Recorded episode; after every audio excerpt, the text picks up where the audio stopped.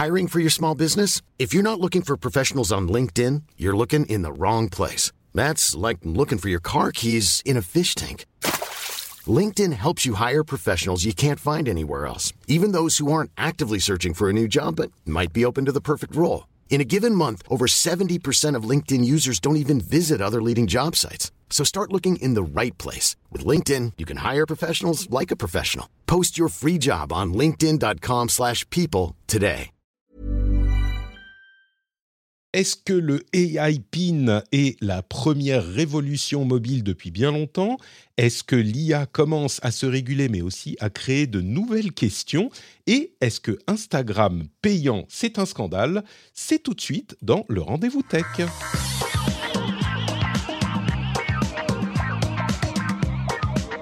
Bonjour à tous et bienvenue dans le Rendez-vous Tech. Je suis Patrick Béja, nous sommes en novembre 2023, c'est l'épisode numéro 539.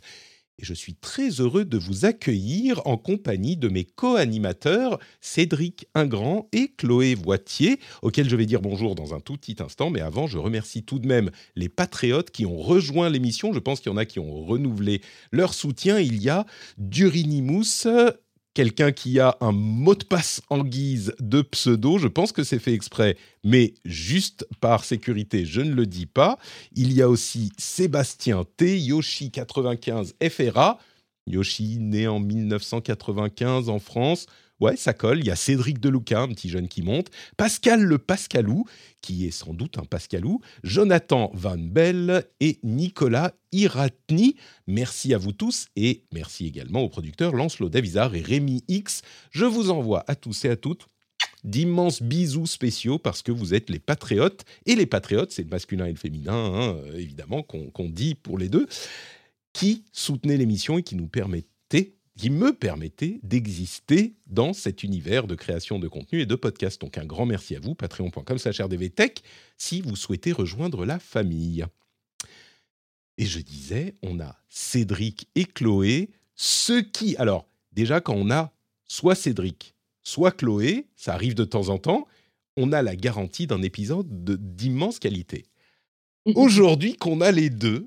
Je ne sais pas si c'est déjà arrivé dans le podcast, c'est une sorte d'Avengers, à l'époque où Marvel c'était bien, hein, d'Avengers du podcast. Je pense qu'on est in for a treat, ça va être incroyable. Cédric, comment ça va ? Moins bien maintenant que tu nous mets une pression presque intenable, enfin c'est-à-dire que là, on est condamné au succès quand même tout à coup. Condamné au succès, je pense, il n'y a pas d'autre issue. Chloé, comment vas-tu ? Bah écoute, ça va bien, je suis ravie de enfin réussir à faire un épisode du Rendez-vous Tech, donc ça arrive peut-être une fois par an, donc profitez-en. C'est ça, tu es de temps en temps dans le Rendez-vous Jeu aussi, mais j'apprécie d'autant plus que tu as désormais encore plus de boulot qu'avant, et tu as réussi, tu as changé de poste, maintenant tu chefs comme tu disais tout à l'heure. Je chef, donc voilà, c'est découvert de nouvelles responsabilités, mais oui, je chef, donc c'est... Ouais, c'est un peu de boulot en plus. Donc là, cette semaine, là, je suis off. C'est pour ça que j'en profite pour faire un petit peu de podcast. Parce que sinon, ça aurait été même pas la peine. Hein. Mais pas la peine. Bon, ouais. Tu cheffes au Figaro et pendant tes jours off, tu viens dans le Rendez-vous Tech. J'apprécie énormément. Merci beaucoup. C'est compliqué pour moi aussi, je vous avoue. Je vais juste vous dire, en un petit instant, on disait hier... avec ma femme, hier soir, je lui disais je reviens pas après la semaine dernière que les enfants aillent à la crèche demain et qu'on puisse avoir une journée de boulot normale. Devinez ce qui s'est passé 20 minutes après que j'ai dit ça à ma femme hier soir.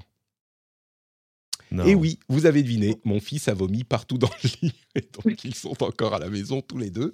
Normalement, ça sera qu'aujourd'hui, mais du coup, c'est encore une fois un épisode rock'n'roll à organiser. Mais on y arrive, ça va bien se passer. Je suis sûr que certains d'entre vous se disent « Oh, c'est bon, on a compris avec les enfants, ça ne s'arrête jamais. » C'est ce que je comprends. Non. Cédric, qui en a à peu près 14, le sait mieux que moi encore. Mais bon. J'en ai plus que toi. Mais la plus petite, qui a quand même 6 ans, qui toussait. Je ne comprenais pas pourquoi elle toussait tant que ça dans son lit. Et finalement, après investigation, elle avait un diamant en plastique rouge dans la narine. Tu vois, le truc où tout à coup ta soirée bascule, moi j'étais déjà couché, mais oui. Où tu te dis, est-ce qu'on va finir la soirée aux urgences ? Mais c'est ça, oui, je ris, mais c'est pas drôle du tout en fait. Finalement, elle a réussi à l'expousser par ses propres moyens. Mais enfin voilà, c'est-à-dire que c'est bien. Je me pose plein de questions hein, de type comment. Voilà, oui, comment est-ce que ça, alors ça, tu vois, je ne suis même pas allé jusque-là. Et je vais juste finir par graver dans le marbre un truc qu'on mettra au fronton de ma maison, où il y aura qui est la devise presque contrainte hein, de notre famille, qui est « Never a dull moment ». Never a dull moment. Jamais un moment ennuyeux. Alors, qui se traduirait par, c'est ça, à l'abri de l'ennui. On s'ennuie pas. Voilà. Chez nous, on s'ennuie pas. Voilà. Bah, écoutez, j'ai constaté un autre truc avec ça aussi. Avec cette semaine, la semaine dernière, donc, qui était vraiment compliquée parce que les deux étaient à la maison, c'était le chaos à la maison, il fallait faire les émissions. Enfin, je fais les émissions et tout. C'est que mon challenge Slim Patrick, qui continue, enfin Fit Patrick, qui est plutôt Slim Patrick, parce que je ne suis pas très musclé, mais juste je perds du poids, bah c'est plus compliqué quand on dort moins, hein, parce que les enfants, eux, sont à la maison et malades. Je comprends pourquoi j'ai pris tellement de poids ces quelques dernières années. Là, il a été mis à rude épreuve, mais je tiens bon, c'est moins 7 kilos depuis début août. J'ai même fait des photos, alors ça je vous les montrerai pas, mais j'ai fait des photos au début et à la fin. Je savais que c'était censé être bien pour voir le progrès que tu as fait, tout ça. Et quand je vois les photos de début, c'est pas comme si j'avais d'autres sources pour voir ma tête hein, sur internet, je suis un petit peu privé moi comme personne, mais juste voir les photos, c'est genre ah oui d'accord, donc 7 kilos c'est quand même pas mal, va falloir que j'arrête un moment parce que sinon je vais disparaître, mais bon bref. Ah, c'est une bonne taille et demie hein, 7 kilos Oui. Donc maintenant Slim Patrick, là je vais commencer à penser à calmer le jeu parce que je suis au poids qu'il faut. La deuxième étape, c'est plus compliqué, c'est il faut passer de Slim Patrick au vrai Fit Patrick V2, qui est un petit peu, je dirais, plus musclé, mais en même temps, c'est de la tromperie, ça, aussi. Parce que ça serait juste moins pas musclé, qu'il faudrait dire. Mais bon, ça, on verra. On verra dans les mois à venir. Bref, on est là pour parler de tech et on va se lancer tout de suite. Avec notre premier sujet, c'est le AI Pin. Qu'est-ce que c'est que le AI Pin ? Eh bien, c'est un nouvel appareil qui a été lancé, qui a été annoncé par... pourquoi est-ce que je n'ai pas le bon ? Oh là là, évidemment, il faut que je change un truc au moment où je me lançais sur ce sujet. Parce que le contenu n'est pas le bon, comme vous le voyez. C'est le mauvais Rendez-vous Tech dans l'émission. Et là... ça va beaucoup mieux quand on fait comme ça. Donc, qu'est-ce que c'est que le AI Pin ? Eh bien, c'est le premier produit d'une société qui s'appelle Humane, qui est une start-up assez buzzy, sans doute parce qu'elle a été lancée par deux anciens d'Apple, qui s'appellent Bethany Bongiorno, et Imran Chaudhry. Et donc, leur premier produit, c'est un AI Pin, qui est un produit connecté, qui est censé, qui entend changer la manière dont on pense à nos objets connectés, et particulièrement aux smartphones. En fait, ils ont un petit peu regretté le rôle qu'ils ont joué dans l'émergence des smartphones et de leur omniprésence, et ils se sont dit, on va faire un truc qui est une alternative, qui est moins phagocytant pour la vie. Et donc... c'est un objet qui fait à peu près la taille... moi, ce que je dis, c'est que ça fait à peu près la taille d'une boîte de Tic Tac, ou je ne sais pas quel équivalent on peut trouver. C'est un petit objet carré qui s'accroche au col ou au revers de notre veste ou de notre blouson, et qui est connecté à Internet, qui a un abonnement téléphonique, donc qui est en 4G, 5G, ce que c'est, et qui intègre un nouvel OS qui est essentiellement basé sur l'intelligence artificielle et sur un assistant en intelligence artificielle qui va vous comprendre et vous répondre en fonction de ce que vous demandez. Donc vraiment, l'essentiel, c'est une interaction par la voix avec un assistant intelligent. Donc c'est vraiment la mise au service de l'IA. C'est un petit peu ce que les assistants intelligents comme Siri auraient pu donner déjà depuis des années s'ils fonctionnaient comme on nous le promet. Mais, en fait... ce qui est, donc vous touchez le truc, il ne vous écoute pas tout le temps, vous touchez, vous lui demandez quelque chose, il vous répond, et on sait qu'il travaille avec OpenAI, donc en gros on a ChatGPT dans un petit appareil qui peut nous répondre sur nous tout le temps. Le truc c'est que cet aspect de cet OS qui s'appelle CosmoOS C'est un peu ce qu'on pouvait imaginer de plus, je ne vais pas dire basique, mais de plus évident, parce que dès qu'on vous montre ce que peut faire un ChatGPT et l'équivalent avec la voix, vous dites « Ok, donc je le mets dans une petite boîte et je comprends tout de suite ce que je peux en faire. Je le mets dans une petite boîte connectée, ça va me faire un assistant. Je lui demande de passer un appel, il passe un appel. Je lui demande d'envoyer un SMS, il envoie le texte que je lui dicte, etc. » C'est une sorte de fonction de base d'un smartphone sans avoir besoin d'un écran.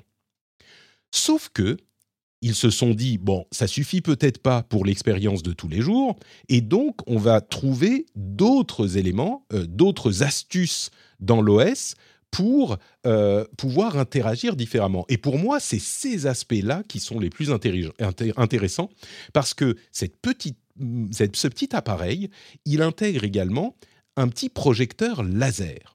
Et ce projecteur laser, il peut projeter sur votre main une image qui est très simple, hein, c'est généralement du texte avec une ou deux icônes, mais vous mettez votre main devant le petit appareil qui est accroché à votre veste et il projette une image monochrome sur votre main, et vous pouvez interagir avec l'OS puisqu'il repère les mouvements de la main en bougeant la main. C'est-à-dire que si vous touchez deux doigts ou si vous fermez la main, il va comprendre ces différents gestes et interagir. Donc, vous pouvez contrôler des choses comme dire « active ce truc »,« joue »,« lance play »,« réponds »,« ne réponds pas », etc. De cette manière aussi.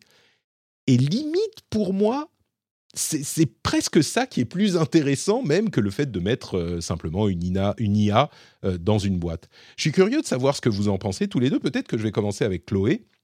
Honneur aux femmes. Est-ce que tu trouves ce produit intéressant? Je me demande même si c'est quelque chose de vraiment innovant, le plus innovant qu'on ait vu depuis longtemps. Mais est-ce que c'est utile? C'est une autre question. Qu'est-ce que tu en penses de cette AI Pin? Je vais être méchante. Vas-y, sois méchante, c'est pas grave. Non. Ben en fait, déjà, je pense que si c'était pas des gens qui venaient de chez Apple, on n'en parlerait même pas de cet objet. Et ensuite, moi en fait, je vois plein de choses dans l'usage. Alors, il y a des choses intéressantes, hein.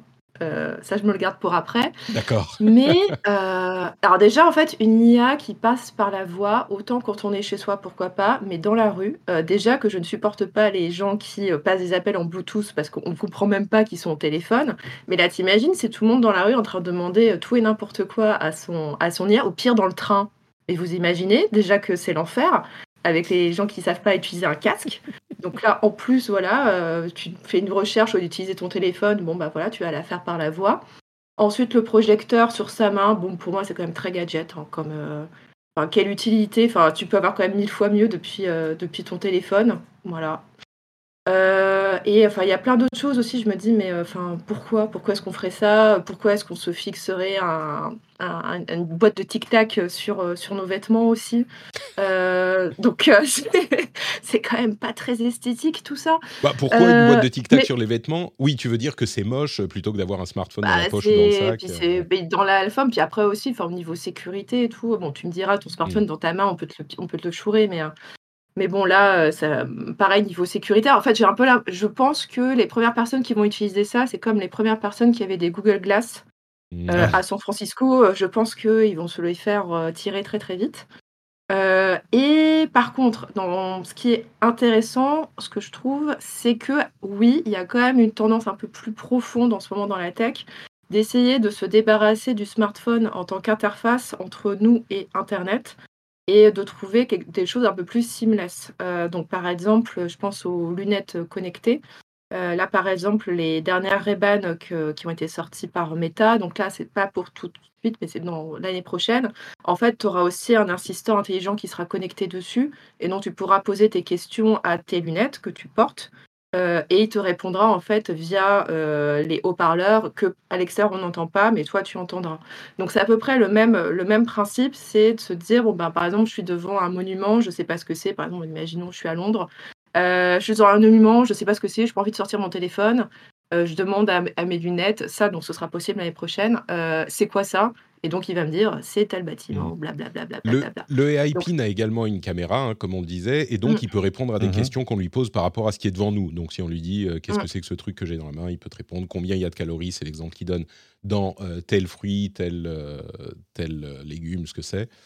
Donc, oui. Mais c'est vrai que c'est le même principe. C'est l'idée, bon, bah, on met une IA, en gros, hein, on met un chat GPT dans un objet et on peut interagir avec lui. C'est notre interface utilisateur, c'est la voix, plutôt que des écrans, comme ça a été le cas essentiellement depuis des années. Donc, il y a que, en gros, tu es quand même très mitigé, quoi. Alors, je suis très mitigée, mais après, ouais, je reconnais la tendance profonde. Alors, je pense que c'est pas ça qui va craquer le problème, mais de faire en sorte qu'on n'ait plus cet objet dans nos mains continuellement, donc qui est mon smartphone, hein, pour ceux qui n'ont pas l'image, et qu'on puisse interagir de manière plus naturelle avec le monde numérique. Ça, on sent que c'est une tendance forte, mais après, est-ce que c'est la boîte de Tic Tac qui va y parvenir ? Je suis pas certaine. D'autant plus que, elle coûte le prix d'un smartphone, environ $700 aux États-Unis. Je pense qu'il sort qu'aux États-Unis. Et un abonnement. Et un abonnement à $24 par mois, ce qui est un abonnement de smartphone finalement. Mais c'est l'abonnement qui est nécessaire. Donc, c'est pas un truc qu'on peut avoir a priori en plus du smartphone, à moins de vouloir le tester, d'être riche, c'est possible. Mais... Cédric, est-ce que tu es aussi mitigé ? Disons que moi aussi je reconnais le côté assez valeureux d'essayer, tu vois, d'aller transpercer le smartphone en disant « je n'ai plus besoin de toi ». En fait, on sait d'ailleurs que l'essentiel de ce que l'appareil affiche avec son petit afficheur laser, c'est les déviations de ton smartphone. C'est embêtant. Pardon, tu as un peu coupé. Tu disais c'est comme les notifications de ton smartphone ? Non, ce que je veux dire, c'est ce qu'il affiche pour l'essentiel, c'est les notifications de ton smartphone. Donc, on ne s'en détache pas complètement. Et il y a déjà eu des tentatives comme ça. Il y avait eu un projet de recherche chez Microsoft avec justement un petit truc qu'on portait sur soi, mais qui avait juste une caméra pour enregistrer toutes les interactions de la journée et pourquoi pas un jour arriver à les déchiffrer, les archiver, etc. etc. Il y a plein de choses à faire avec ça, mais je rejoins Chloé sur le côté... moi, je détesterais poser des questions à la voix dans la rue ou dans le métro. Enfin, je trouverais ça absolument insupportable. Et je trouverais insupportable que d'autres le fassent. Et si c'est pour faire juste ça, on peut le faire avec des AirPods. Donc, c'est compliqué. Tu disais, s'il ne venait pas d'Apple, on n'en parlerait pas. S'il ne venait pas d'Apple, ils n'auraient pas eu l'argent pour le faire. Donc, tu vois, ils n'auraient pas eu l'argent, les relations, ils ne seraient pas allés le montrer à Marc Benioff sur sa maison à Hawaï. Enfin, il y a toutes ces choses qui sont dans le papier du New York Times qui est vachement bien foutu. C'est valeureux. Je vais pas me ruer dessus, surtout à $700, donc €700, hein, on va pas se mentir, plus €25 par mois d'un abonnement. Qui ne t'apporte pas de data, enfin, qui ne remplace pas ton abonnement mobile. Donc, ça ne remplace rien. Mais tout ce qui va nous permettre de nous détacher un peu de nos smartphones est bon à prendre. Il y a d'autres solutions. Hein. J'étais au Canada très récemment et j'ai vu des gens plus jeunes que nous, plus cool que nous, dans des endroits plus cool que nous, qui, eux, sont revenus au flip phone, en fait. Ouais. Parce que, passer des appels et quelques SMS, ça marche aussi. Et c'est moins cher. Et pour ce qui est de l'usage par les mains dont tu parlais, Patrick, alors j'essaie de me souvenir, mais je me demande si c'était pas dans la conférence Meta où ils avaient aussi montré ça. Tout à fait. Ouais, c'est ça. Je m'en souviens. En fait, il y avait un certain temps, même un an et demi, Meta qui avait montré ça. Ils avaient un petit appareil, l'équivalent d'une montre, qui faisait ça pour contrôler leur réalité virtuelle, leurs applications en réalité virtuelle. Et Apple, bien sûr, qui l'a fait avec la dernière Watch. Simplement le petit tap avec les deux doigts. Alors, c'est ça, c'était chez Apple. Ouais. Voilà, le petit double tap avec les mains. Donc voilà, ça aussi, on voit aussi tendance lourde d'aller chercher un contrôle directement par les mains plutôt que de tapoter sur un écran. Donc tendance aussi de fond. C'est effectivement des interfaces qui sont créées pour pallier à des problèmes, enfin, ou des nouveaux usages. À partir du moment où on se dit on s'affranchit de l'écran ou on a une autre forme d'écran, il faut trouver d'autres moyens de contrôler, d'interagir avec l'ordinateur. Et ce moyen est évidemment... le fait de bouger un petit peu les mains commence à devenir intéressant. Moi, je dirais qu'il y a quand même, dans cet appareil, une sorte de... Comment dire ? Des prémices d'un potentiel... intéressant, qui rejoint ce que tu dis, Chloé, et ce que tu dis, Cédric, aussi, c'est-à-dire, comment on fait, d'une part, si on utilise moins de smartphone, et surtout, comment on fait, une fois qu'on arrive à ce qui est l'aboutissement évident de l'avènement de ChatGPT, qui est, on met un assistant qui marche dans une boîte, et on le connecte tout le temps. Le truc, c'est que cet assistant qui marche, bah, ça peut être, il peut être dans n'importe quelle boîte. On n'a pas besoin de le mettre dans une boîte dédiée, dans une boîte de Tic Tac à IA à 600 € en plus de votre smartphone. On peut le mettre dans le smartphone, vous connecter avec les AirPods ou ce que c'est, et ça marche aussi bien, quoi. Et si en plus on a un moyen, que ça soit la montre ou un autre, de contrôler un petit peu avec les doigts, on a toutes les options disponibles. Il y a peu de raisons de vouloir un appareil dédié pour ça, mais en même temps, si ça fonctionne super bien, le fait d'avoir le projecteur laser qui vous fait sur la main, je sais que ça ne vous a pas parlé, le truc c'est que ça permet d'avoir une fonctionnalité... un assistant qui fonctionne bien, mais quand il ne fonctionne pas, ben on a quand même l'option d'avoir un truc visuel sans avoir besoin d'un smartphone quand même. Je ne sais pas, moi, il y a quelque chose qui m'intrigue, qui m'intéresse là-dedans, et je me demande si ça ne pourrait pas donner quelque chose à terme, parce que cette idée... Bon, le truc, c'est que, concrètement, je vous rejoins au final... à voir sur le revers de la veste, enfin, si tu es en t-shirt par exemple, tu le mets où ? Il y a plein de trucs pratiques qui font que... Et toutes les fonctions qu'il fournit peuvent être accomplies par d'autres appareils, donc.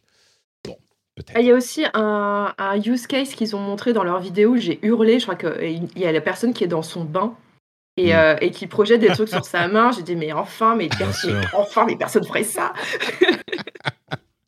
Oui, c'est sûr qu'il y a... Bah, je dirais que c'est un produit qui est peut-être un gadget, mais qui est un gadget intéressant.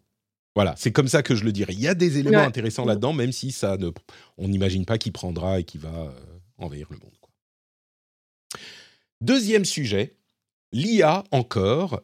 L'IA qui commence un petit peu à s'autoréguler. Il y a plusieurs sujets à évoquer là-dedans, mais l'essentiel, c'est... Adobe qui crée des problèmes avec ses images de stock. Avant ça, je voudrais juste mentionner que l'IA commence à s'autoréguler et à se réguler légalement aussi. Évidemment, on en parle depuis des semaines et des mois. Les gouvernements s'intéressent aux effets pervers de l'IA et imposent des règles. Une règle qui s'est été auto-imposée par Google, c'est que le Magic Editor de Google ne permettra plus d'éditer des documents d'identité, par exemple. Il refuse d'éditer un document d'identité. Quand on le fait dans le logiciel, il reconnaît ça et il dit non, désolé, moi je peux pas faire ça. C'est comme, je sais pas si vous le savez, mais les imprimantes n'acceptent pas d'imprimer de la monnaie, enfin de photocopier des billets, ils acceptent pas parce que c'est tellement fin que ça pourrait passer pour et ça fait longtemps ça, bien sûr, les imprimantes, les photocopieuses, et ils reconnaissent, ils disent, bah là c'est pareil avec le Google Photos Magic Editor. Meta a annoncé qu'ils imposeraient aux publicités politiques, aux annonces politiques générées par IA, de mentionner le fait qu'elles sont générées par IA. Et il y a une loi au niveau du Parlement européen également qui a été approuvée en ce sens pour obliger tous les grands acteurs à labelliser les publicités politiques. Bon, ça ne nous concerne pas en France, mais c'est important. Non seulement de labelliser, enfin, chez Meta avec l'IA, mais là, de labelliser le fait que ça soit une publicité politique, de dire qui a payé, combien ils ont payé, pour quelles élections, etc., etc. Donc, plus de clarté à ce niveau, c'est plutôt bien. Mais pour en revenir à Adobe, il y a quelque chose de vraiment intéressant, je trouve, qui s'est passé avec les images générées par IA chez Adobe.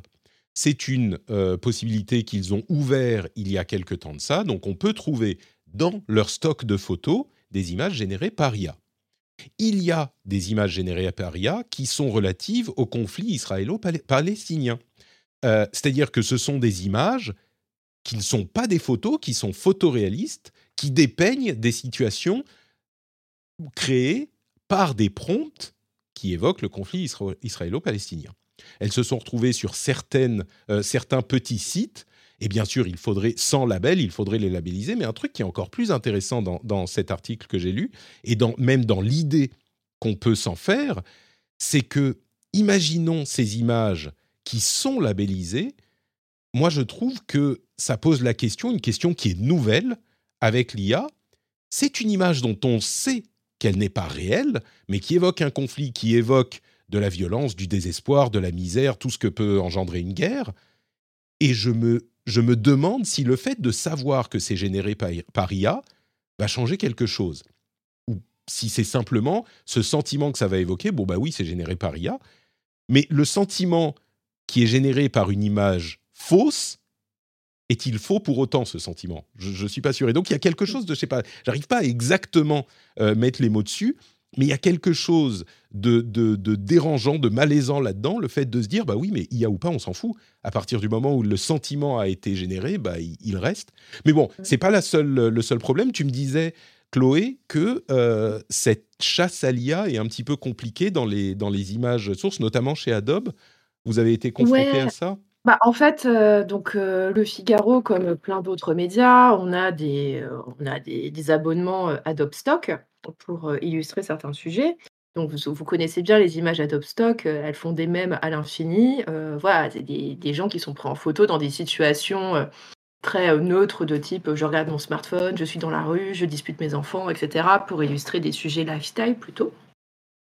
Mais il se trouve que maintenant que Adobe permet...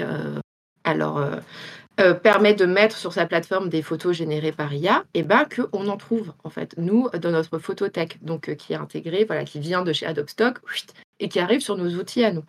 Là, on a fait en sorte, on a discuté avec le service photo, que désormais, toutes les nouvelles images qui arrivent d'Adobe soient expurgées des versions avec IA, mais il y en a encore qui traînent un petit peu. Et là, j'ai eu le cas la semaine dernière avec une personne de mon service qui avait illustré un article autour du harcèlement scolaire avec une photo où on voit un collégien prostré dans un coin de son école. Et après, bon, vu que je connais bien les photos Midjourney, j'ai reconnu directement que c'était une photo IA. Parce qu'elles ont quand même un grain d'image très particulier. Il y a un style. Un style très particulier. Et donc, j'ai dit, mais attends, cette photo, elle vient d'où ? Donc, on a regardé les crédits. Le crédit, c'était genre une suite de chiffres et de lettres qui n'avaient aucun sens.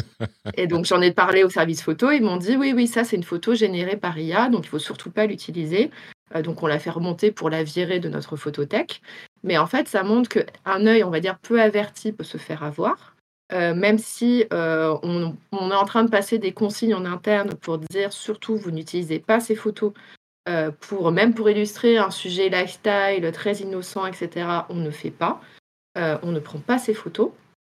Mais le problème, c'est que même avec toute la bonne volonté du monde, si ces photos-là se retrouvent dans votre photothèque interne et que des journalistes de toute bonne foi se disent « cette photo, elle est pas mal, je vais la prendre », juste parce que leur œil n'est pas exercé à les reconnaître, on peut se retrouver malheureusement avec des photos générées par IA qui se retrouvent sur des sites internet, voire des fois dans des journaux papier, parce que en fait, on va dire le contrat de confiance n'a pas été respecté au départ entre notre fournisseur d'images et nous. C'est ça, c'est-à-dire que certains se diront, se demanderont peut-être, et tu vas me dire si j'ai raison, mais du coup c'est Adobe qui les fournit, est-ce que Adobe ne les labellise pas ? Mais comme la photothèque d'Adobe est ouverte à des créateurs entre guillemets ou des photographes indépendants, peut-être que eux à la base en uploadant ils n'ont pas labellisé comme il faut, et ensuite Adobe ne va pas regarder, enfin c'est un marketplace ouvert, c'est ça ?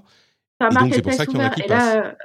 Et là, j'avais un autre responsable de l'édition qui nous disait l'autre jour qu'il voulait illustrer un papier autour d'un silo à grains. Donc voilà, un truc silo à grains. Il m'a dit les 10 premières photos qui sortaient sur Adobe Stock, c'était de l'IA. Et donc, il fallait vraiment cocher une petite case pour expurger des résultats de recherche toutes les images générées par IA. Oh, si ça c'est possible, ça va alors. Si on peut, c'est possible en fait, mais si tu vas directement sur le site d'Adobe. Mais nous, en fait, on a aussi sur notre CMS, donc notre outil pour nous permettre d'écrire des articles, on a aussi ce qu'on appelle la photothèque, où dedans, en fait, c'est les flux qui viennent de chez Adobe, de chez AFP, de chez Reuters, etc. Donc, tu fais tes recherches photos directement. Normalement, les rédacteurs n'ont pas accès directement aux plateformes même de Adobe, de AFP et compagnie. Du coup, il faut que dans les API, les outils soient mis à jour pour qu'on puisse sélectionner, exactement. Mais ce n'est pas encore fait. D'accord, c'est ça. C'est en cours. On est en train d'expurger notre photothèque de tout ça. Parce que tu risques de te faire piéger et de sortir une photo.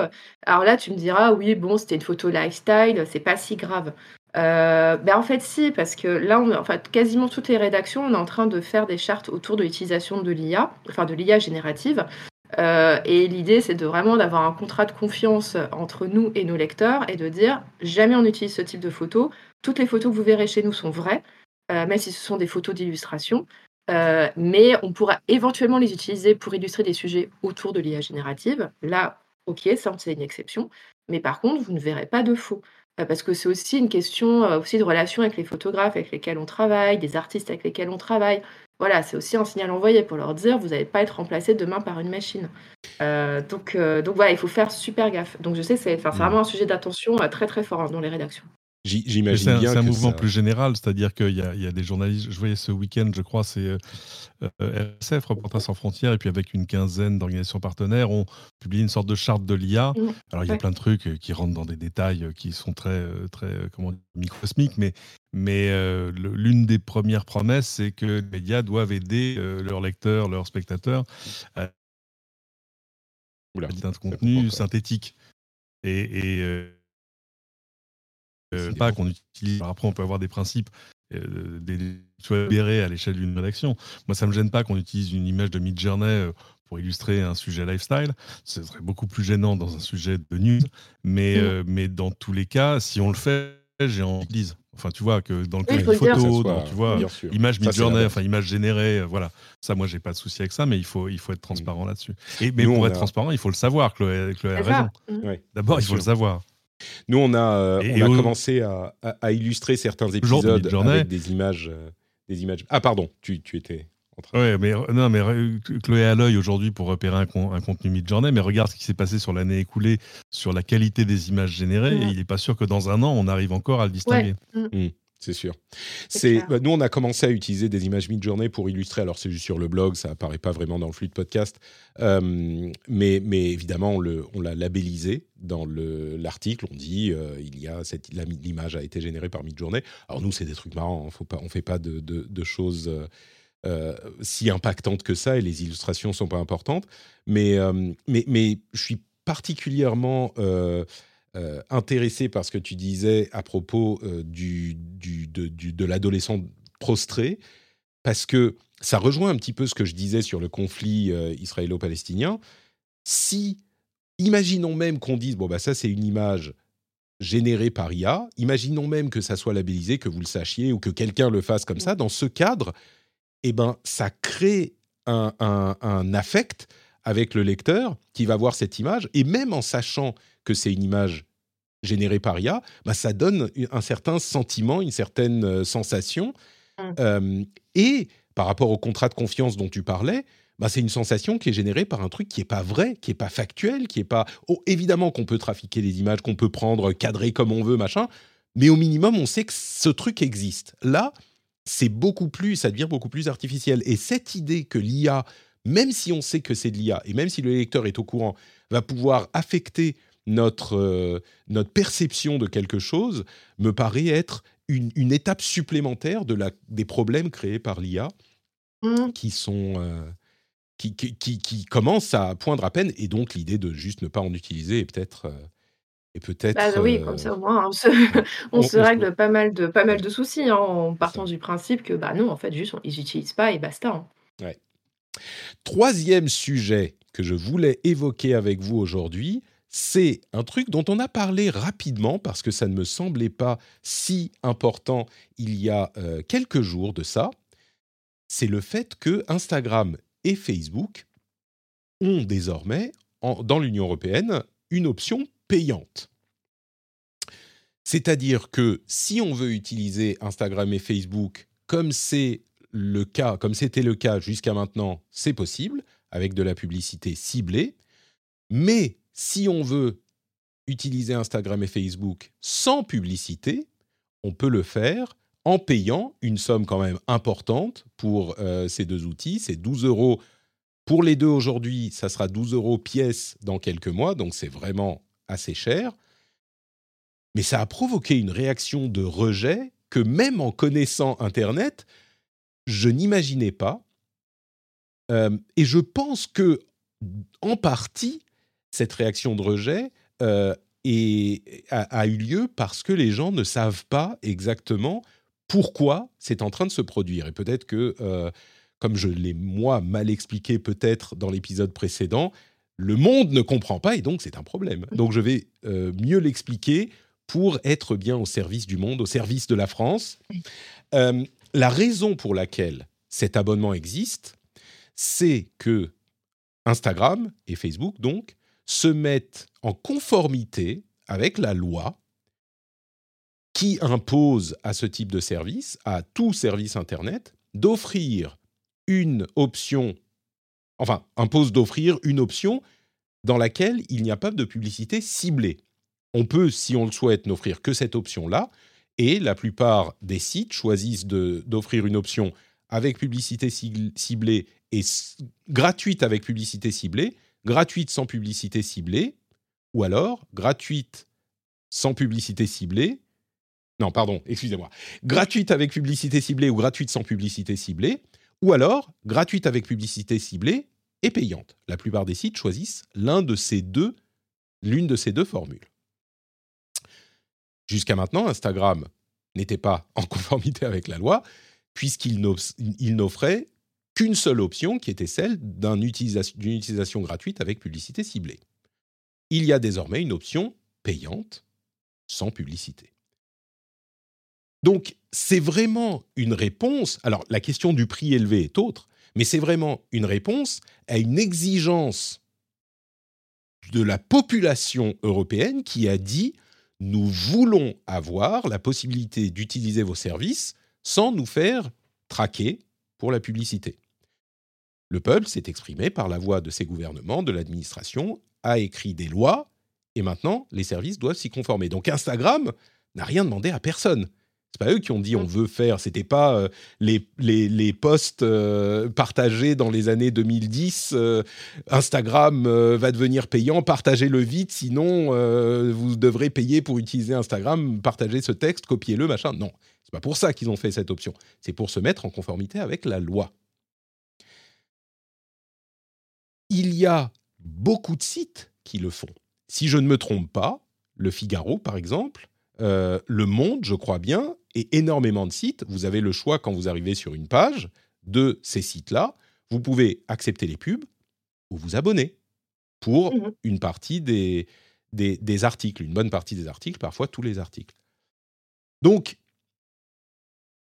ça crée peut-être d'autres questions, et on peut y revenir dans un instant, mais à la base, c'est pas Instagram qui voulait créer cette version payante. C'est la loi qui le leur impose. Alors, bien sûr, ils auraient pu choisir d'offrir une version gratuite avec publicité ciblée et une version payante... Pardon, je me perds. Une version gratuite avec publicité ciblée et une version gratuite sans publicité ciblée, avec publicité contextuelle. Ils auraient pu, bien sûr. Mais la publicité contextuelle, ça rapporte moins et évidemment, ça ne les intéresse pas. Et ils auraient pu offrir un abonnement moins cher, mais ça ne les intéresse pas. Ils veulent faire de l'argent. Alors attendez, j'ai mon petit jingle juste là. Voilà, c'est ce qu'ils se sont dit dans le bureau de Mark Zuckerberg. Est-ce que je rationalise trop ou est-ce que c'est le monde qui est hystérique à réagir avec tellement de rage, de frustration et d'énervement à cette offre d'Instagram ? Mais non, mais c'est parce que malheureusement, les gens ont du mal à comprendre, et c'est normal parce que c'est très compliqué, comment fonctionne l'économie des réseaux sociaux. Et ils ont du mal à comprendre que c'est le fameux « si c'est gratuit, c'est vous le produit », c'est vrai. Et que si vous avez accès gratuitement à Facebook et à Instagram, il y a quelque chose que vous donnez en retour, mais vous en rendez pas forcément compte, qui sont vos données personnelles, et qui permettent derrière de vous afficher de la publicité ciblée. Et on peut être tout à fait d'accord avec ça, et il n'y a pas de souci. On peut dire « ok ». Pas de souci, moi j'en ai rien à faire, allez-y, traquez-moi. Je veux utiliser les services gratuitement. Mais ce que la loi européenne dit, c'est qu'il faut aussi proposer une alternative. Enfin, déjà, il faut vous informer clairement de ce qui se passe. Ensuite, vous demandez, est-ce que vous êtes d'accord ? Oui, non. Et si vous n'êtes pas d'accord, vous permettre quand même d'accéder aux services. Et ça, en fait, c'est là-dessus que Meta, le groupe Meta s'est fait taper sur les doigts, parce que jusqu'à très récemment, quand on s'inscrivait sur Facebook ou Instagram, c'était « j'accepte ». Et si j'accepte pas, c'est con, tu peux pas ouvrir ton compte. Voilà. Donc, c'était juste consentement au contrat. Tu veux ouvrir un compte chez nous, d'accord, ça se passe comme ça. Tu veux pas, tu rentres pas. Donc ça, c'est pour ça que les autorités européennes ont mis des très grosses amendes à Meta, pour leur dire qu'il faut se mettre en conformité. Et d'où l'apparition de cette version payante. Et comme tu l'as très bien expliqué, Patrick, ils auraient très bien pu dire « Ok, bon bah, si vous ne souhaitez pas les publicités ciblées, vous aurez des publicités non ciblées. » Mais hey, le problème, c'est que c'est beaucoup moins rémunérateur. Et donc, ils vont faire cette autre option en sachant, je pense, pertinemment que très peu de monde vont prendre cette option. Mais au moins, ils sont en conformité. Ça, c'est pas encore sûr. Parce que la CNIL irlandaise est en train d'examiner si c'est OK comme solution. Mais si c'est OK, ils pourront dire « Regardez, c'est bon, on est en conformité, arrêtez de nous mettre des amendes. » Si c'est pas OK, il va y avoir une palanquée d'offres qui vont devoir être revues, y compris une bonne partie de la presse française, comme on le disait. Alors attention, non, on ne peut pas tout confondre, parce que les médias sont sur un modèle qui est différent. En fait, il y a des choses qui sont légales, pas légales, et puis il y a des choses qui tiennent au texte. C'est-à-dire que quand toi et moi, on a ouvert notre compte Facebook il y a 15 ans, Facebook est gratuit, Facebook restera toujours. Et ça a changé en 2019. Je sais plus, ils l'ont changé avec une traduction française pourrie qui était genre c'est simple et facile, enfin un truc, c'est facile et rapide, enfin c'est un truc qui veut absolument rien dire.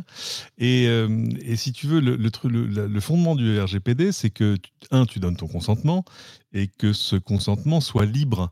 Or, considérer que ton consentement est libre quand, au bout de 15 ans d'utilisation d'un service, tout à coup, brutalement, on te dit il va passer en payant, sauf à ce que tu acceptes les publicités ciblées, sans avoir un choix intermédiaire, justement, comme il existe ailleurs, comme il existe sur YouTube et ailleurs, c'est-à-dire de pouvoir, par exemple, avoir des publicités pas ciblées. Bah, c'est ce que je fais sur YouTube, mais c'est parce que, c'est un peu de masochisme, parce que du coup, tu te retrouves avec vraiment le fond de la cuve, des pubs dont personne ne veut. Enfin, je ne sais pas.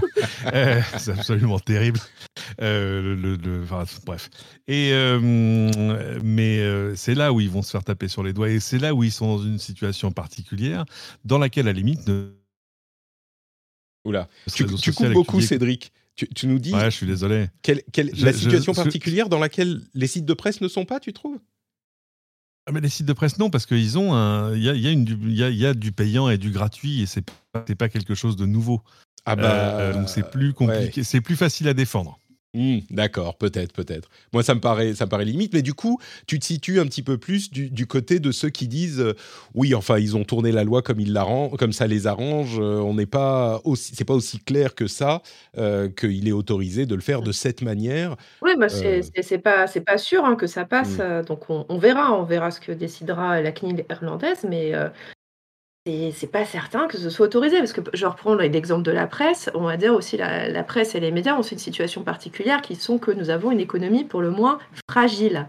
Donc je pense que c'est pour la raison pour laquelle la CNIL française a dit OK à ce qu'on appelle le cookie wall, donc que vous voyez à chaque fois, qui est souhaitez-vous le dépôt de cookies ? Oui, non. Si c'est non, c'est genre ce serait quand même mieux de s'abonner dans ce cas-là, parce qu'il faut bien financer nos journalistes, il faut bien financer nos enquêtes, donc s'il vous plaît... il faut nous aider d'une manière ou d'une autre. Et ça, du coup, ça passe mieux parce que, voilà, on est quand même... l'économie des médias n'est quand même pas super florissante, alors que, bon, du côté de Meta, c'est quand même un peu une autre histoire. Et, c'est sûr que... Pardon, vas-y. Non, puis aussi le prix qui a été... parce qu'on parle aussi beaucoup, wow, c'est quand même super cher. Alors oui. Après aussi, ça vous permet de prendre conscience aussi de combien est-ce que vous rapportez à Meta. Parce que là-dessus, on peut le voir assez facilement. Bon, si on va traîner dans les documents boursiers et financiers que Meta publie tous les trimestres, ce qui est bien, c'est qu'il découpe par géographie combien lui rapporte en moyenne un utilisateur en Europe, aux États-Unis, en Asie, etc. Donc c'est là que vous voyez un peu combien vous leur rapportez.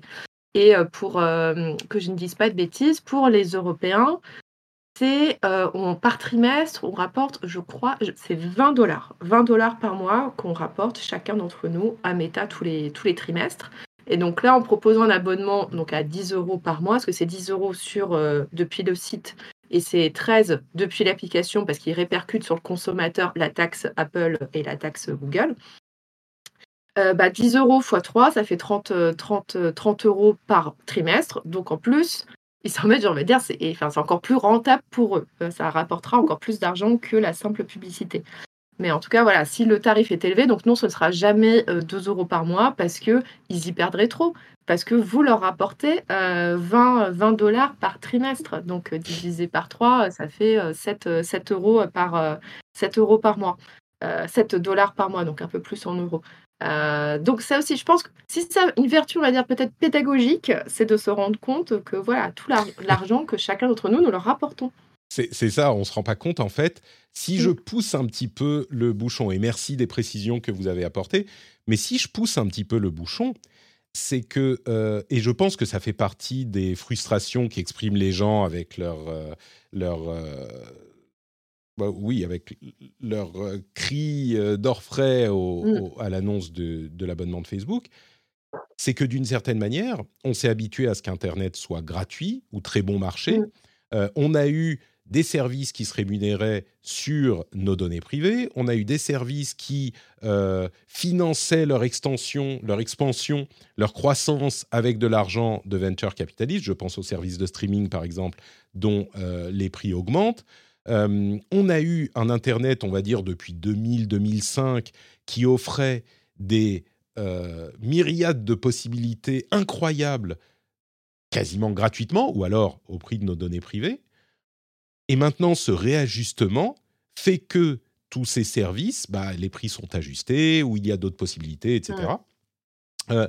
Et moi, je suis frustré de deux manières. D'une part, parce que je connais bien le monde d'avant, le monde où, pour regarder un film, il fallait soit payer le satellite à 95 € avec 12 000 chaînes que tu voulais pas, ou alors aller acheter un DVD à la Fnac à 20 € pièce, ou alors aller payer 5 € ou je sais plus combien de francs au vidéoclub. Si tu voulais un CD, il fallait aller payer 20 € le CD. Le CD. Donc moi, je connais tout ça. Et donc, je vois ce qu'on a aujourd'hui. Je me dis, mais enfin... On est dans une économie qui est incroyable, dans une société qui nous offre tellement de possibilités. On a accès à tout. Il y a encore plein d'options, bon marché ou gratuites pour tout. Et ce réajustement est normal. Mais je comprends que la frustration de ces 20 dernières années ou 15 dernières années, on se dit, bah oui, mais du coup, c'est plus la même chose. Et on a ce réajustement qui est peut-être nécessaire, possiblement, mais qui fait mal. Et puis, il y a aussi cette question de la publicité ciblée et de la publicité non ciblée. On a eu ces discussions sur le Discord notamment, et certains disaient, bah oui, mais si on interdisait tout simplement, je schématise un peu, mais si on interdisait tout simplement la publicité ciblée, la publicité contextuelle, le prix augmenterait, et du coup, ça ferait que la publicité contextuelle serait peut-être plus viable, et le système serait plus sain. Moi, j'en suis pas convaincu. Je pense que le problème est que, avec de la publicité contextuelle, on génère moins de clics.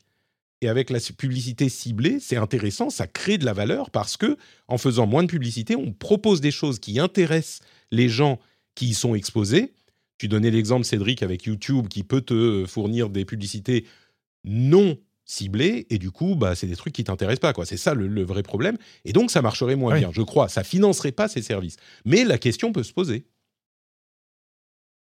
Et la chose que je voulais juste ajouter avant de te laisser la parole, Cédric, c'est pareil sur le prix, sur combien est-ce qu'on rapporte chacun tous les mois ou tous les trimestres à Facebook.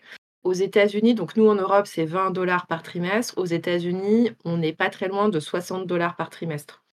Donc, ce qui vous montre déjà qu'on n'est pas du tout sur les mêmes tarifs. Et ce qui, pour moi, j'estime que ça veut dire qu'il n'y aura jamais d'offres payantes à Facebook ou Instagram aux États-Unis parce que juste le prix serait délirant.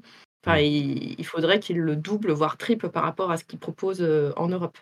S'ils veulent, s'ils souhaitent rentrer dans leur phase. Enfin, là où ils auraient pu faire un effort, ça aurait été de proposer une offre payante qui, par exemple, est, je sais pas, enfin, tu vois, des fonctions bonus, des choses qui t'en donnent plus. Voilà. Et là, tout à coup, ça aurait été même beaucoup plus. Ah, ça start d'un YouTube, par exemple, là encore. Désolé. À l'instar d'un YouTube, si vous nous payez, vous aurez plus de pub, d'autres choses. Et ils ne le font pas, je pense qu'ils se mettent un peu en faute. Je comprends que ça soit frustrant. Il y aurait tout un débat à avoir sur la manière. Mais disons que l'idée de pub ciblée, pub contextuelle, est-ce qu'on pourrait avoir un Internet qu'avec des pubs contextuelles? Est-ce que ça serait mieux? Est-ce qu'on a raison de se plaindre du fait que Internet soit plus gratuit? Est-ce que là, c'est parce que, mine de rien, c'est nous qui avons voulu cette situation. Et je ne pense pas qu'on puisse imposer raisonnablement à un site comme Facebook, leur dire « vous devez proposer une version gratuite sans pub », par exemple. Ça, ce n'est pas possible.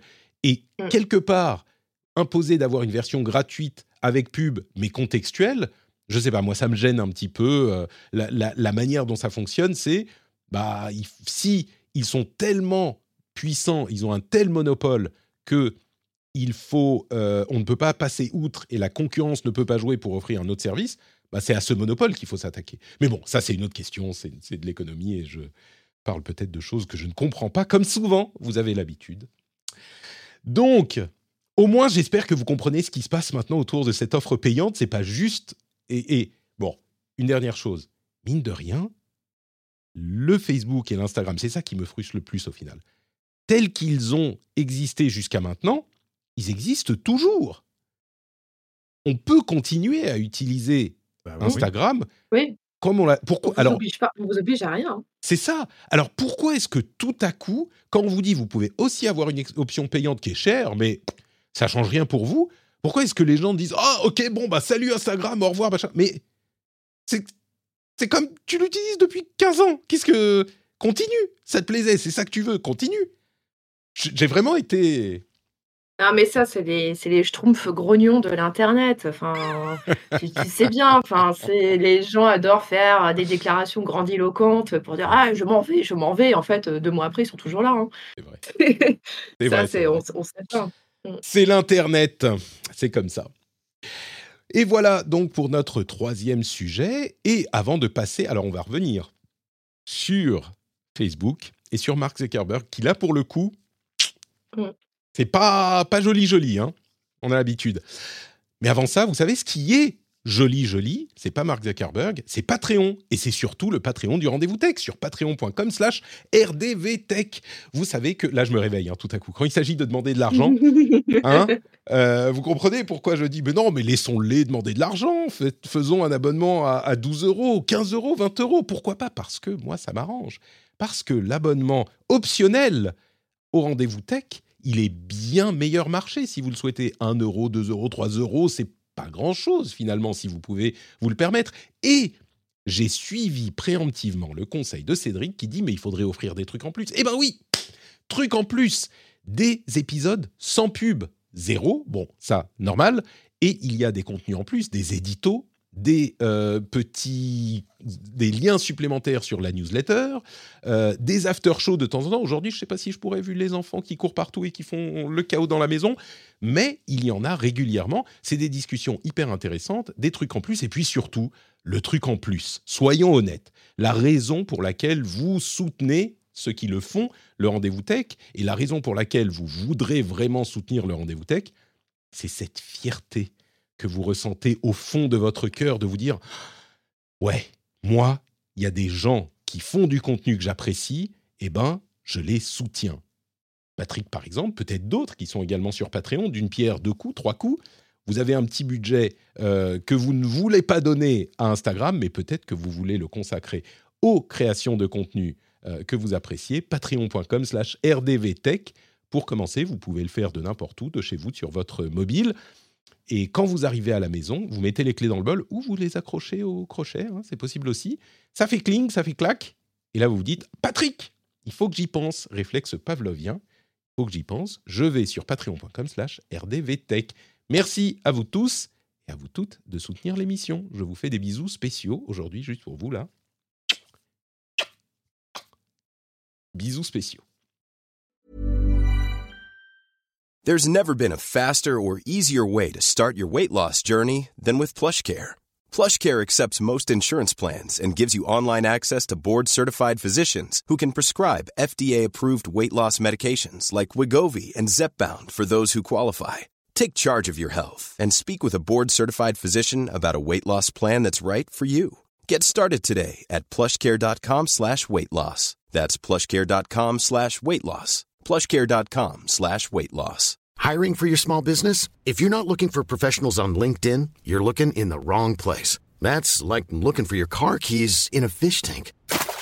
LinkedIn helps you hire professionals you can't find anywhere else, even those who aren't actively searching for a new job but might be open to the perfect role. In a given month, over 70% of LinkedIn users don't even visit other leading job sites. So start looking in the right place. With LinkedIn, you can hire professionals like a professional. Post your free job on linkedin.com/people today. Et on continue.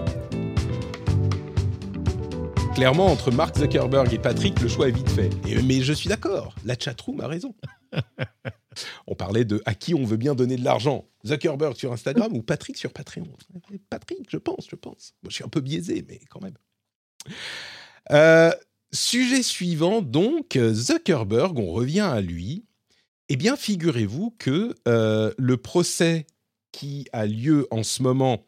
ah non, alors attendez, avant de parler de ça, j'ai une question à vous poser.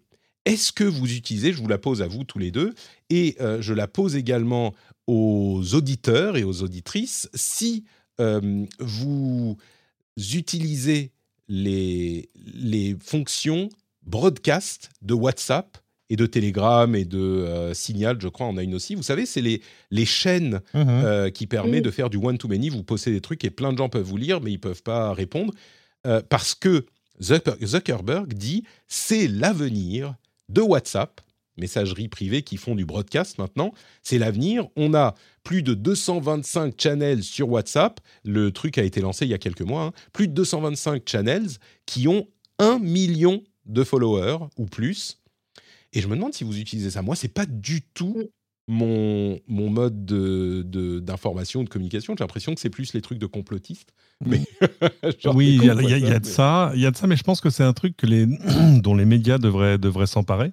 Parce que tout à coup, voilà un canal qui génère de la notification sur le smartphone de celui. Enfin, c'est un truc de fan, en fait. C'est vraiment, tu vois, si je suis fan du Figaro Echo, moi, j'aimerais bien avoir un flux WhatsApp où tout à coup, dès qu'il y a un nouveau papier, une nouvelle news, une brève, un truc, on me le file comme ça. Plus que ça marche aussi sur Twitter, mais ça marche pas pareil. Bah c'est ça, parce que là, tu as un flux dédié. C'est un petit peu comme aller voir un flux Twitter spécifique, mais qui est dédié dans ton app WhatsApp. Alors, encore une fois, Telegram et d'autres le font. Moi, j'ai créé mes channels pour le cas où. Je me demande... tu vois, et maintenant que tu cheffes, Chloé, est-ce que, tu vois, rajouter un truc en plus à faire à vos équipes au Figaro, je pense que c'est une super idée. Alors, on a déjà un channel Figaro sur WhatsApp. Oui, c'est pour l'ensemble du journal. Après, bon, je me suis abonnée pour voir. Non, mais alors, c'est pas de ça qu'on parle. Tu parles... Ah oui, de l'ensemble du journal, toutes les news, d'accord. L'ensemble du journal. Public, okay. Tout ça, c'est géré par notre service réseaux sociaux. Donc, on a un channel, un groupe podcast Figaro, où, pour le moment, il n'y a pas grand-chose dessus, mais grosso modo, tous les matins... vous trouvez la une du journal et les principaux titres avec les liens directement vers le site pour pouvoir lire les articles en question. Et là, j'ai regardé, il y a quelques jours, j'ai regardé, en fait, quasiment tous les médias français y sont déjà, avec des usages plus ou moins développés. Bon, j'ai l'impression que l'idée, c'est pas non plus d'envoyer de la notif toutes les 2 minutes. Je suis abonné au channel du Figaro sur WhatsApp. Eh bien, voilà, très bien. Mais sinon, pour répondre à ta question, moi en fait j'utilise, ça existe déjà sur Instagram depuis plus longtemps que sur WhatsApp, et moi c'est par ce biais-là que j'ai découvert les channels, ça s'appelle Channel sur Instagram, et c'est pas mal parce que notamment quand tu veux suivre certains créateurs de contenu, ça leur permet de passer outre le filtre de l'algorithme, et en fait tu vois, au moins tu es sûr de voir toutes leurs publications sur leur channel, donc ça leur permet aussi, moi je le vois sur certains créateurs, de dire moi, voilà, je viens de publier ça, ou attention, demain sur YouTube, je publie tel truc. Enfin, c'est un canal d'information, au moins, t'es sûr, l'algorithme ne vient pas s'en mêler. Donc, pour ça, c'est pas mal. Et donc, que ça arrive sur WhatsApp, c'est assez naturel, je pense, parce que WhatsApp, c'est l'application star en ce moment du groupe Meta, en fait. On n'en parle pas énormément, mais c'est vraiment ça. Mais en ce moment, c'est la folie. C'est très, très haut sur les téléchargements, c'est très, très haut sur les usages. C'est une application en fait, qui réunit, enfin c'est bête à dire, mais qui réunit toute la famille. Tout le monde l'utilise de 13 ans à 75, 80, 90, parce que c'est une application avant tout de communication entre amis, entre familles. C'est aussi devenu un outil professionnel. Et que le fait que, enfin, c'était très intéressant ce que racontait Mark Zuckerberg dans ce papier du New York Times, c'est que oui, en fait, ils vont pousser de plus en plus le volet un peu média, on va dire, de WhatsApp, en allant au-delà juste de la discussion entre pairs, entre amis, entre familles et entre clients business, et aller. Bon, il y a ces channels, mais il y a aussi, alors ça, tout le monde n'est pas au courant, mais il y a des stories maintenant sur WhatsApp. Mmh. Ça fait un moment. Bien sûr, ça fait un moment, mais tout le monde n'est pas forcément au courant. Et un truc que je termine juste là-dessus, un truc que qu'on m'a appris il y a quelques temps, c'est que c'était utilisé pas mal par des ados qui étaient privés d'Instagram, qui n'avaient pas droit à Instagram, qui n'avaient pas droit à TikTok, et du coup, voilà, c'était par contre, ils ont droit à WhatsApp, parce que c'est utilisé dans leur classe, et donc ils font des stories sur WhatsApp. Mais sauf que c'est vu, apparemment, c'est très mal vu par les autres adolescents qui, eux, ont accès à Instagram et compagnie, en disant genre, hey, franchement, super, pas génial, quoi. Ouais, évidemment. Il y a aussi sur WhatsApp une autre fonctionnalité qui arrive, qui est une sorte de voice chat sans appel. En fait, c'est un petit peu des trucs qu'on peut rejoindre. C'est comme un channel Discord, c'est-à-dire qu'on rentre dans le channel ou on crée le channel et n'importe qui peut rejoindre. Et on peut partir sans que ça sonne chez tout le monde. Pour le moment, c'est activé sur les très grands groupes, dans genre les groupes de discussion qui ont, je ne sais plus... 600, non, je ne sais plus combien, ils ont genre des milliers d'utilisateurs. 33 personnes ou plus, et ça va être élargi. Mais du coup, c'est une possibilité en plus sur WhatsApp, vraiment. Facebook et Meta est en train de pousser WhatsApp. À côté de ça, on en parlait la semaine dernière. Il y avait la question de est-ce que Zuckerberg a sciemment évité d'adresser le problème de la santé mentale des jeunes, et en particulier des jeunes adolescentes qui étaient affectées sur Instagram notamment. Et il y a des témoignages et des documents qui ont été mis à jour, notamment des emails internes, qui montrent à quel point, en fait, ce qui s'est passé, c'est que plusieurs équipes internes chez Instagram signalait à Zuckerberg le problème en disant « Nous sommes préoccupés par l'effet que peut avoir tous les problèmes dont on parlait la semaine dernière, les filtres, les notifications permanentes, le FOMO, etc. » sur les adolescentes notamment. Et Zuckerberg n'a pas ignoré la chose, mais a régulièrement, constamment dit nous voulons avoir des preuves irréfutables de ce problème, sans quoi nous ne ferons rien. Je veux que vous me donniez des preuves. Et le niveau de preuves qu'il demandait était tellement élevé que c'était impossible à appliquer en pratique, quoi. Et donc, ça sent pas très bon pour Zuckerberg sur le fait qu'il n'était pas au courant ou qu'il n'a pas fait assez. Là, les documents qu'on vient de voir et les emails montrent plutôt que il était au courant et il a demandé un niveau de preuve genre oui mais montrez-moi des gens qui ont été affectés et on peut comprendre montrez-moi les cadavres. C'est un peu ça. Et du coup c'est un petit peu comment dire ça fait pencher la balance vers il est responsable de ce truc. On verra dans les semaines à venir ce que donne le procès et les discussions. Autre sujet que je voulais évoquer, la grève des acteurs et des actrices de Hollywood qui ont trouvé un accord avec les studios pour les questions d'IA notamment. C'est l'aspect qui nous intéresse. La grève est terminée depuis quelques jours. Et comme pour les auteurs, en gros, ce qu'ils ont obtenu, c'est que avant de créer un double numérique d'un acteur, ils doivent obtenir l'autorisation de cette personne et non seulement payer, bien sûr, les gens pour ça, mais également clarifier ou déclarer l'utilisation qu'ils vont en faire. Donc, en gros, ça verrouille un petit peu les droits d'un double numérique à la personne qu'on clone, ce qui est assez normal, mais qui a été durement obtenu avec cette grève. Je pense qu'on allait y arriver de toute façon. C'est un petit peu le même deal qu'ont eu les auteurs, on va dire, à Hollywood. Donc, rien de bien surprenant là-dedans.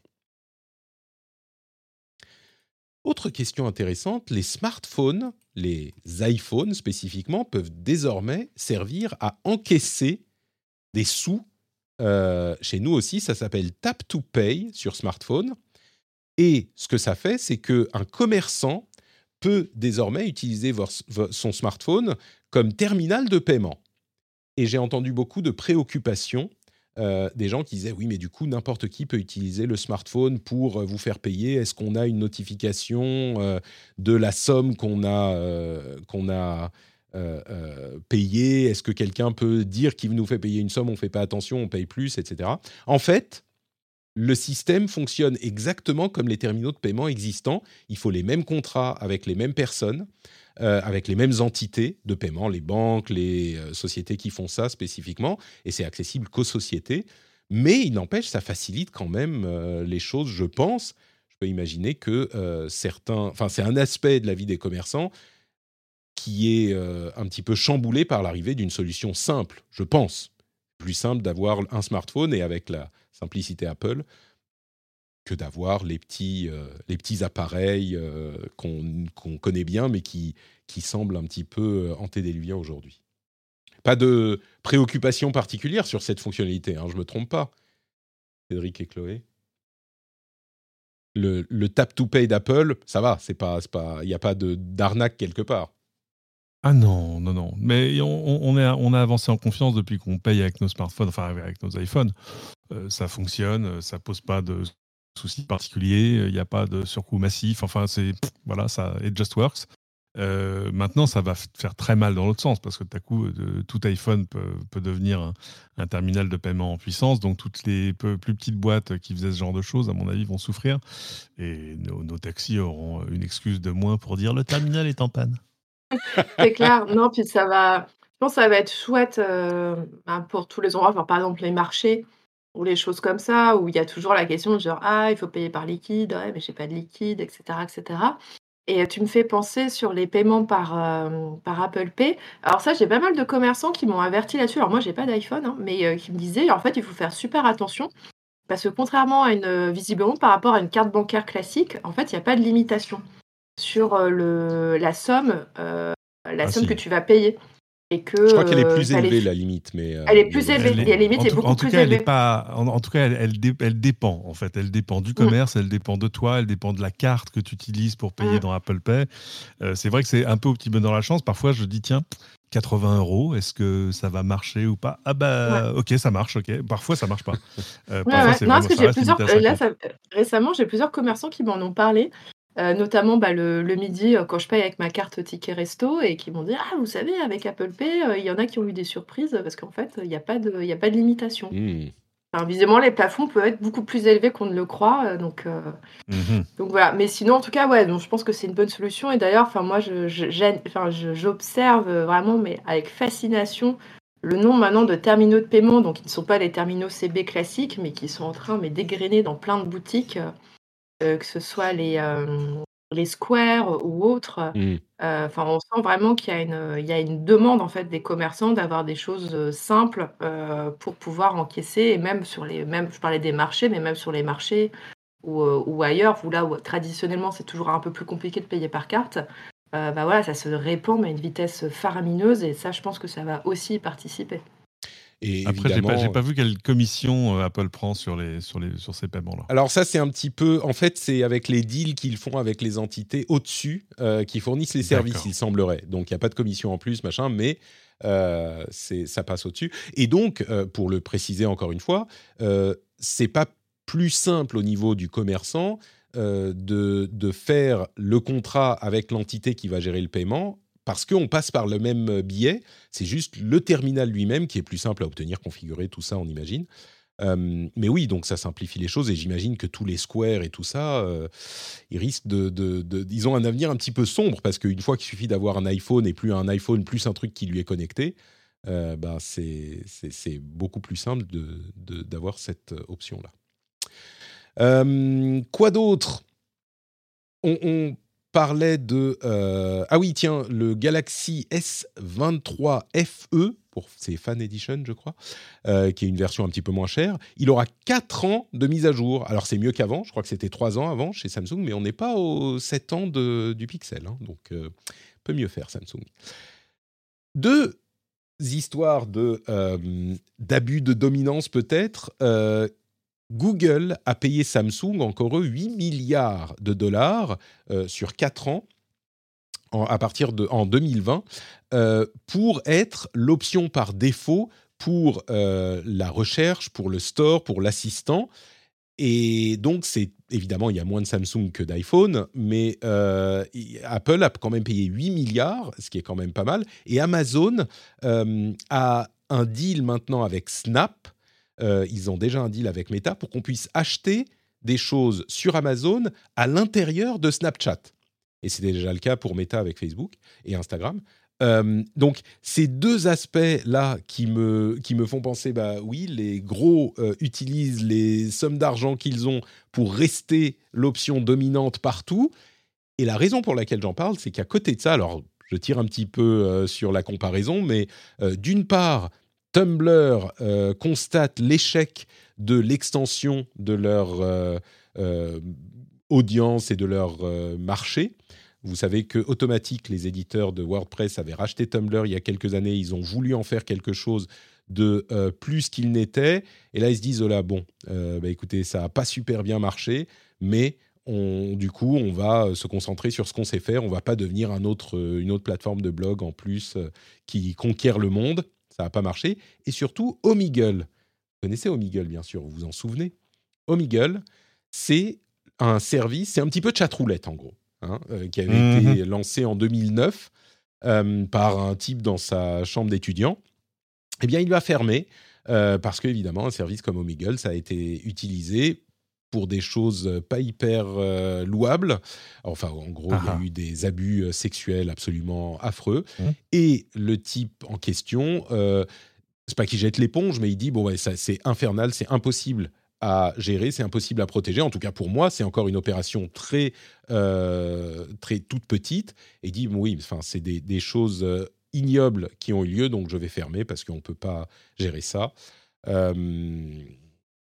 Donc, entre Tumblr, Omegle, on voit que les petits disparaissent et les gros utilisent leur somme d'argent monumentale, leurs revenus, pour s'imposer partout. J'ai presque l'impression que les GAFAM sont indéboulonnables. T'as tout compris. C'est ça, je pense. La régulation est un truc qui avantage les gros, pas les petits.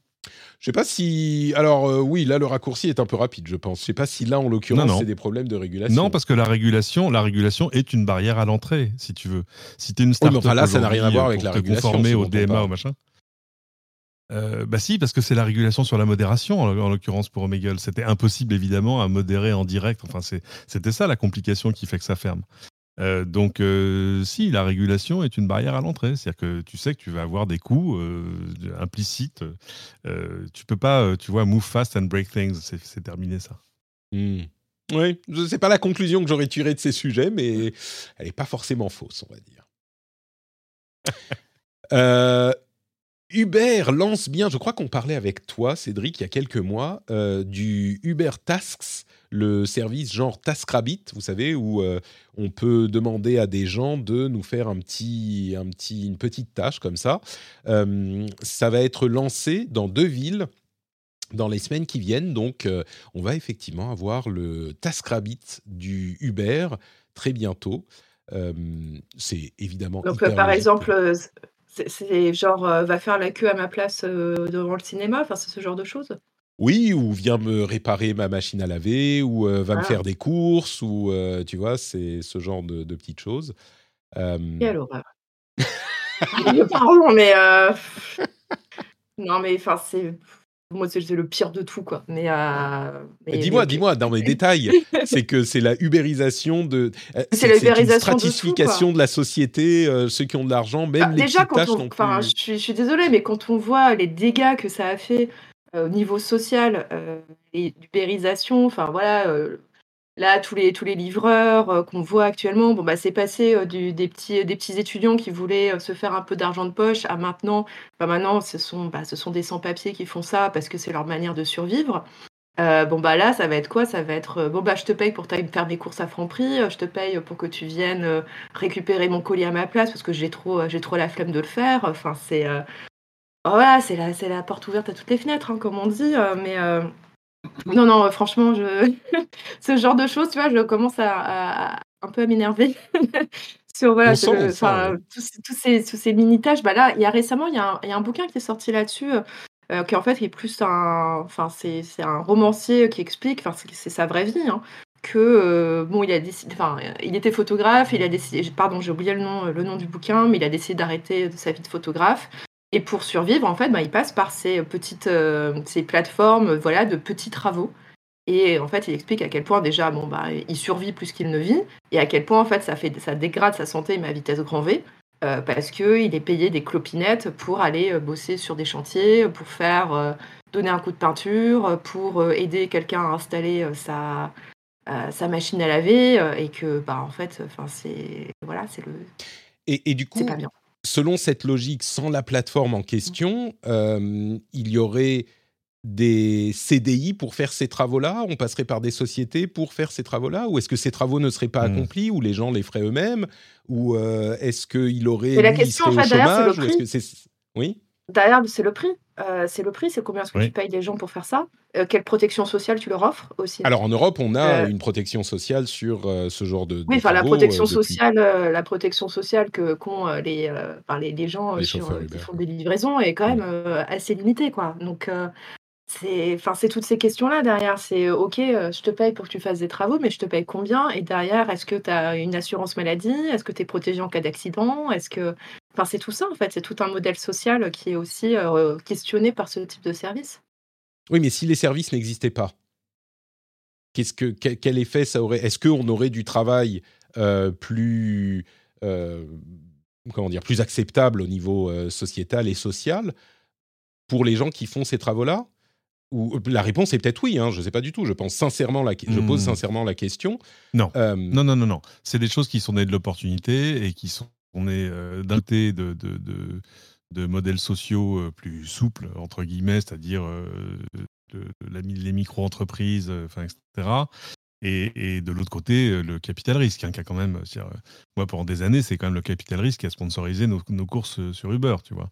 Et non, je ne pense pas qu'il y ait un équivalent où tout le monde est en CDI avec une mutuelle, tu vois, et qui fonctionne encore.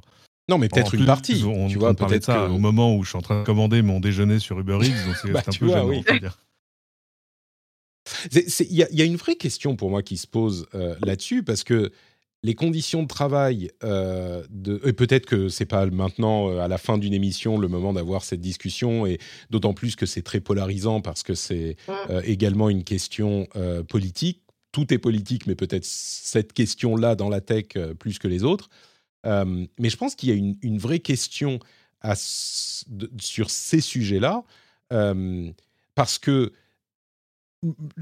si il n'y avait pas ces plateformes qui vous permettent de vous connecter à des gens qui vont faire ces travaux pour des sommes extrêmement réduites, on est d'accord, quelle serait la conséquence ? C'est que ça serait comme avant, peut-être que nous, on irait chercher nos trucs à emporter, nous, on irait faire nos courses, et les gens qui font ces travaux, une partie aurait peut-être trouvé d'autres travails plus sérieux, et une partie n'aurait pas de travail tout court. Mais en même temps, l'effet de ces systèmes, c'est que ça fait une sorte de stratification des classes, parce qu'on peut transformer l'argent qu'on a un petit peu en plus en temps pour nous, et on délègue les tâches qu'on aurait fait nous-mêmes à d'autres personnes qui vont faire les tâches qui coûtent pas cher pour très peu cher. Et donc, nous, on accumule plus d'argent. Enfin, ceux qui utilisent ces services accumulent plus d'argent. Et ceux qui font les tâches vivent de petits travaux qui ne payent pas bien. Enfin, il y a plein de questions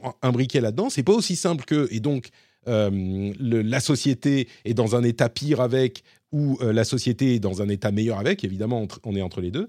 Mais il y a plein de questions là-dessus. On nous dit, on descend avant l'ubérisation de la société. Ouais, c'est pas tout bien, tout mal. On a tous eu des petits jobs pas terribles. Enfin, moi, j'en ai pas eu beaucoup, je veux dire.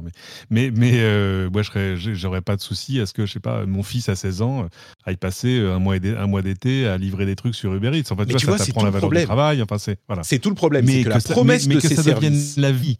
C'est ça. Voilà. Que ça devienne... Comment tu fais une vie avec ça? C'est pas. C'est ça. Le problème, c'est que c'est l'idée, entre guillemets, d'un petit boulot. C'est ce que tu disais, Chloé. C'est l'idée de j'en fais un petit peu plus pour me faire des sous de temps en temps ou machin. C'était le principe même de Uber et de tous ces services-là. De temps en temps, je conduis un petit peu plus ou je vais quelque part, je vais prendre quelqu'un dans ma bagnole. Et dans la pratique, ce qu'on constate, c'est que c'est pas un petit peu de temps en temps. C'est qu'il y a beaucoup de gens qui en font leur métier. Je ne sais pas comment c'est sur les livreurs. Je crois que chez les chauffeurs, il y a des gens qui sont satisfaits de la plateforme. Je suis sûr qu'il y en a qui ne sont pas satisfaits. Chez les livreurs, j'ai l'impression peut-être moins. Et je ne sais pas comment ça se fera avec Tasks. Bon, bref, c'est un débat plus large peut-être. Mais rassurons-nous, on va avoir un film... sur Elon Musk, tiré du livre de Isaacson, le biographe de Steve Jobs, et donc réalisé par Darren Aronofsky. Donc tout va bien. C'est intéressant parce que Darren Aronofsky, moi je me souviens d'un de ses premiers films qui s'appelait Pi. Qui était un truc extraordinaire. Qui était incroyable, en noir et blanc, enfin, c'était fou. Qui était incroyable. Ah ouais, c'était avec ce type qui avait découvert l'algorithme secret qui expliquait la vie, l'espace et tout le reste, et surtout les marchés. C'était il y a 20 ans, Paille. De génie méconnu. Mais Paille, c'était pas mal. Je dirais... Enfin, la bio est assez linéaire pour la lire en ce moment. C'est intéressant. Il y a des choses qu'on savait, des choses qu'on savait pas. Mais bon, ça reste. Je suis pas tombé encore de mon canapé en la lisant, en disant quoi, c'est incroyable. Ouais. Voilà, bon, c'est assez fidèle à ce qu'on savait du personnage. Maintenant, est-ce que ça vaut un biopic? Ouais, par Darren Aronofsky, je pense que ça le vaut. Ouais, c'est ça. Je pense que ça peut être intéressant vu le. Mais qui va le jouer? Qui va le jouer? C'est la grande question. J'aurais quelques propositions, mais bon. moi, je dirais Chris Pratt. Ça serait une bonne idée, Chris Pratt. Non, pas... Je joue en Marvel, ça, je ne suis pas étonné. Non. Dernière chose, la newsletter. Dans la liste de lecture, je vais mettre cette semaine la newsletter du vendredi. Deux sujets vraiment intéressants. D'une part, une personne de CNET qui a eu entre les mains les vidéos, special vidéos qui sont utilisables avec le Apple Vision Pro. Et c'est des vidéos qu'on peut prendre avec n'importe quel smartphone. Il nous explique comment ça marche et ce que ça donne. Donc ça, c'est assez intéressant. Et il y a aussi un article et une vidéo de Numérama sur le livre « Allô Paris, ici Moscou », qui rentre dans les coulisses, je lis le titre littéralement de l'article, de la propagande russe. Les coulisses de la propagande russe, hyper intéressant. Alors, c'est Nicolas Kennel, qui est un journaliste d'investigation, qui a écrit ce livre et il en parle à Numérama. Donc, il y a une vidéo d'une dizaine de minutes qui donne quelques exemples et l'article qui en parle également. Je vous encourage à aller regarder ça si ça vous intéresse et puis éventuellement lire le livre ensuite, potentiellement. Mais c'est hyper, hyper intéressant. Je ne vais pas en parler plus parce que c'est dans la newsletter, mais les opérations d'influence et de propagande de Moscou, je sais qu'il y a beaucoup de gens qui disent « Ouais, machin, tout le monde fait pareil. » Il y a des gens non, pas du tout. Non, il y a un degré de opiniâtreté et de créativité assez impressionnant. Merci à tous les deux d'avoir été avec moi pendant cette heure et demie délicieuse de discussion tech. Avant de se quitter, je sais que tu as un rendez-vous très important, Chloé. Ah oui. Je comprends. Est-ce que tu peux nous dire où on peut te retrouver? Alors, le Figaro, hein, bien sûr, mais est-ce que tu as une présence? Le Figaro, évidemment. Le Figaro, page médias et technologies, et sur le site, du coup, sur les pages médias et technologies. Également sur Twitter, car oui, ça bouge encore. X. W_Chloé. J'ai également pris mon petit baluchon et je suis allée du côté de Blue Sky. Donc, je suis aussi là-bas.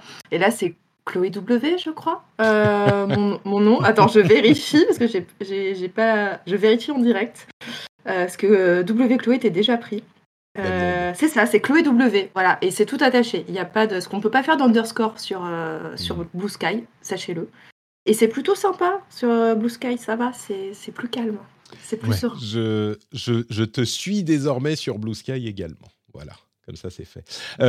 J'en profite pour encourager tous les auditeurs à suivre Chloé, du coup, sur X et sur Blue Sky.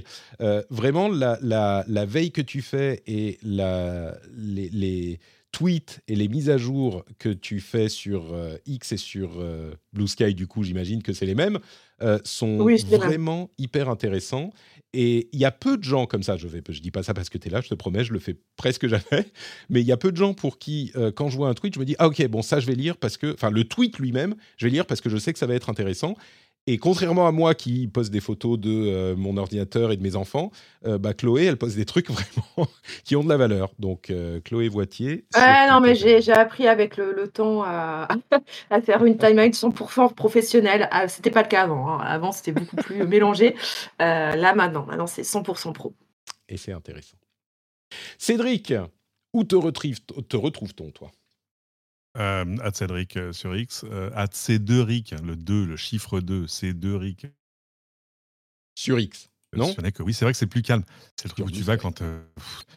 J'ai envie de m'énerver, je vais aller sur Blue Sky. C'est clair, je vais sur Blue Sky, c'est bon, il y a moins de monde, il y a moins de trucs à lire, c'est plus calme. Et puis allez écouter le dernier épisode des Doigts dans la prise, mon podcast sur la voiture électrique. Il est sorti quand ?